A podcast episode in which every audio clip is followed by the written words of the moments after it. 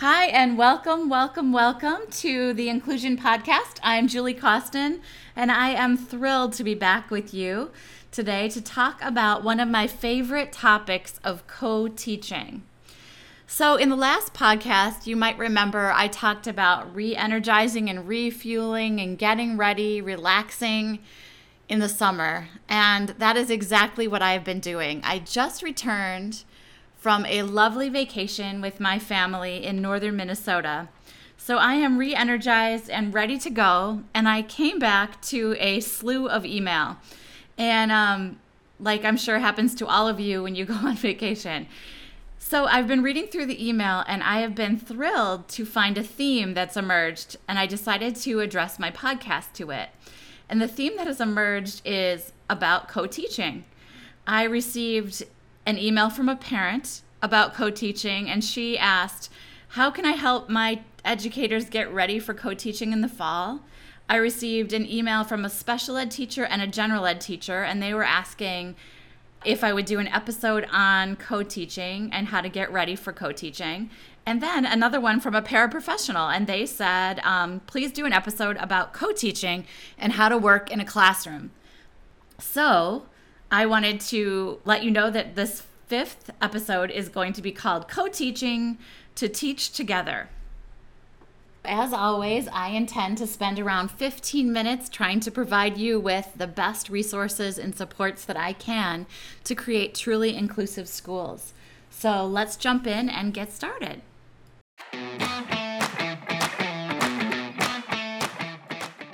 I've had a lot of experience with co teaching.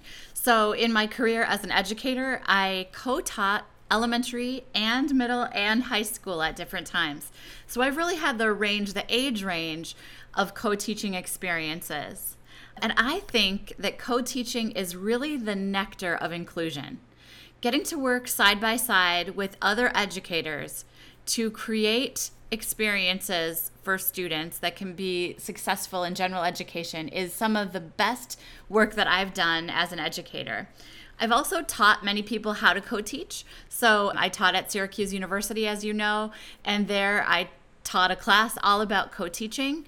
And then since I've left Syracuse University, I've done a lot of professional development on co teaching. So many districts hire me to come and work with their teams in terms of how to co teach. So, from the very big kind of why co teaching, all the way down to how do I assess students using a co teaching model and what are the methods that I use, et cetera. So, I've got a deep and wide range of co teaching experiences. All of the questions that I received about co teaching were really about preparing to co teach, and some were about specifics like types of co teaching and methods and models of co teaching. I plan to organize this podcast with five big ideas around co teaching that can help anyone prepare for co teaching. So, the first big idea around co teaching is I want you to know about a resource, a book that Paula Kluth and I wrote called 30 Days to the Co Taught Classroom. We spent 10 years collecting material and putting our best thinking into how to create an amazing, nearly miraculous, and frankly earth shattering partnership in one month or less. This is where I would start. So, whether you're a parent, whether you're an administrator or an educator, I would start with this book. It is filled with useful ideas about how to do this work in ways that I can't cover in a 15 minute podcast. So, I'm going to start with that. If you're interested in getting it, if you go to inclusiveschooling.com and you go under books, you'll see a delightful picture of Paula and I on the cover of this book. Um, it's a drawn photo um, of us. I think you'll like it. And I think that would be an incredible place to start. So that's number one. First thing is look at this book, consider buying it. If you're an administrator, many districts are using it as a book club book for all of their co teachers, and that has been incredible professional development for folks. So that's just my first thought. Secondly, I want to talk about co teaching in terms of how to prepare for co teaching in the fall. So, when preparing for co teaching, I'm going to give you several ideas. The first is you must connect to your co teacher. So, let's just imagine that you're a high school special ed teacher and you're going to be working with seven different I guess I'll use worst case scenario. You're working with several seven different co-teachers I might start by sending an email to everybody with a little introductory paragraph t- sharing about who you are and what your hopes and dreams are for this school year, and then kind of start the communication that way. If you're working with one or two co teachers, I would probably meet face to face with them this summer if possible, or even over Skype, and talk about things to get yourself set and ready for the school year. The kinds of things that you want to talk with your co teachers about would be your vision. Starting out with, you know, how do students learn best? How are you hoping to work together as a team? What do you think scheduling will look like? And then set aside co planning time throughout the school year. Create and make co planning time in your schedule as soon as you possibly can. And Paula and I like to use the word sacred planning time. This is planning time that you plan to use and keep so that you can be successful all year long. The magic of co teaching happens in the planning, so carve that out. You could even write to your administrators and ask for a little bit of release time. Many schools do that. A little bit of release time once a month or every other month to do some bigger planning, so bigger unit planning. And so you carve it out so you're ready to go. Another thing you're going to want to do is review the IEPs and 504 plans of students to make sure you have a sense of students' needs, their gifts, their strengths, their abilities. So that's what I would do to get ready is connect with people, set a vision, set aside time to meet, review those IEPs and 504 plans. The next big idea, number 3, is to talk a little bit about planning. What can it look like and what should it look like? Before I jump right into, you know, what planning should look like, I want to talk about how to carve out time during the school year. The reason is a couple of these emails had questions about carving out that time during the school year and people being worried they wouldn't be given enough co-planning time. And Paula and I have discussed this several times, and we work with school districts all over the country, and we've yet to find a district that has oodles and oodles and oodles of planning time, and teachers are just sort of not sure even how to spend all that time. Everywhere we go, the planning time isn't quite enough, and people have to be incredibly efficient about the planning that they have. So, I want to talk about carving out time. Some people are carving out time by doing walk and talk.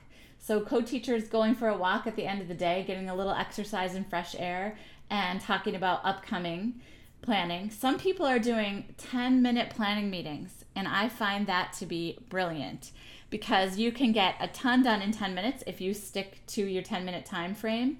Some people are doing communication notebooks or mailboxes or texting their planning, which isn't enough, but I'm just giving you ideas. Some people are doing a staff shuffle, which I love, which is that they find somebody who can cover their class so that people can co plan together a third grade team that we work with works with the fourth grade team and they make sure to cover each other so they get planning time when they're doing something like read alouds. Another school, they've eliminated duties like lunch aides and playground staffs and hall monitors, etc., for anybody who's co teaching. So that's an idea you might actually bring up to your administrators. So we have to figure out how to carve out that planning time and make sure, again, like I said, that it's sacred planning time. So the third idea is carving out that time during the school year. And now I want to move on to the fourth big idea, which is how to actually plan. Fourth big idea is plan to plan. And um, in the book, Paula and I devoted, uh, let me see, nearly 10 full days to planning so that people can really learn how to prepare to plan. But I'll give you a few of the tips that I think might be useful for you right now. One of the first ones is that you always meet with an agenda. Don't even bother meeting without an agenda. It has to be the centerpiece of your team meetings. In your agenda, we find it useful if everybody takes on different roles. And the roles can be things like observer, facilitator, timekeeper, encourager, recorder. We have in the book a do not disturb sign, and it's something you can print and use. We love it because you can just print it, use it, put it on the door. But actually we know the reality of schooling. When you sit down to meet, usually 10 to 12 people walk in at different times needing something from you. And we have to start a culture of creating a sacred space and time for meeting so that you can get right, right involved in that. Another thing is you want to make sure that your meetings matter. So you want to keep it moving, you want to get right down to business, and you want to start the meeting, stay on track, and keep people from getting stuck. And then at the very end, you want to close the meeting with some big ideas. So you might want to talk about what are your next steps, what are we going to do after this meeting, what's our to-do list, etc. When it comes to how to plan, I can't get into that in this particular podcast, although I might do an entire episode about planning. But basically, what you're going to do is think about the entire lesson ahead and what are the unique skills, gifts, talents, and abilities of the students that you're working with, and how can you support students to be successful within that lesson? What modifications do we have to create? What adaptations might be needed to be made? But very importantly, what structures will you use? So when you get down to the how to plan, a lot needs to go into this piece. But what you want to think about is how can kids be successful within the context of one single lesson or one single unit. The last and maybe most important piece when I talk about planning is you've got a plan for parity. And what I mean by that is too often when we co teach, the general education teacher is the main sage on the stage, and the special education teacher is kneeling and whispering and walking around and supporting. And we want you to plan with parity in mind. So you've got to think about what are your roles going to be during each lesson and during each part of each lesson. Make sure to think about what might it look like if each of you had equal roles in the classroom situation. So that would be part of your actual planning is think about your roles and responsibility for each of the adults in the classroom. And this goes to the paraprofessional who wanted to know more about how to work within the context of a classroom. Many people who are co teaching are using Google Docs. I'm just going to tell you this is the biggest hint here. Use a Google Doc for your planning documents. Give access to everybody who's in that classroom. Create columns to say who's doing what when. So utilize co teaching structures and responsibilities throughout the lesson in your Google Doc. This way, you don't have to, after a while, you don't have to meet face to face as often. If you're just talking about, for example, we're going to have three stations when we do this lesson. You're going to run this station, you're going to run this station, and I'm going to run this station. These are the materials we all need. These are the big main points we're covering. These are the objectives for specific students. And so now everybody knows exactly what they're doing during a single lesson. So that is probably the biggest hint or tip on this podcast. And the last one is how to work as a team. How to work as a team is really about working with everyone who is on the team. So, whether you're talking about parents, whether you're talking about paraprofessionals, whether you're talking about related service providers, or whether you're talking about students, what you want to be thinking about is the larger team within which you operate as a co teaching team. And one thing that I think is useful is to think ahead about when you need to meet with whom and how each person will take a role in educating the students who are in your care. So, when you think about partnering with paras or related service providers, one thing we think about is making sure everybody understands their role and make sure we're thoughtful about respecting and connecting with paraprofessionals.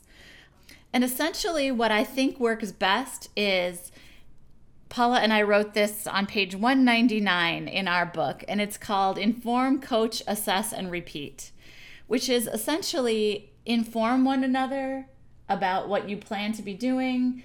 General ed teacher can sometimes take the helm, helm on this, where essentially you are telling everybody what the roles might look like within a particular lesson, and then coach when someone isn't doing what you want. So it might mean that you say, This is what I was thinking, let me show you what this looks like. Assess how things are going. Now, this comes to families, related service providers, etc. at least monthly check in and ask the question how are things going? How can we communicate better? How can we plan better? And you continue to work and repeat over and over. So, one thing I've realized after doing this podcast today is we need a lot more on co teaching. I feel like I barely skimmed the surface of many different topics that I want to get into more deeply. So, chances are that I'll be doing a lot more on co teaching this upcoming summer. So, keep an eye out for that. I also wanted to let you know that tomorrow, Paula and I, well, okay, so tomorrow, who knows when you'll be listening to this podcast, but Paula and I are doing a Facebook Live with Charmaine Thaner from Visions and Voices. And so, if you want to watch that, that might give you even more about co teaching that might be useful. So, we're going to be talking about the book and a lot about strategies to effectively co teach. So, if you go to my Facebook page, so Julie Causton, you can go to my Facebook page, and I'm certain you can find it there.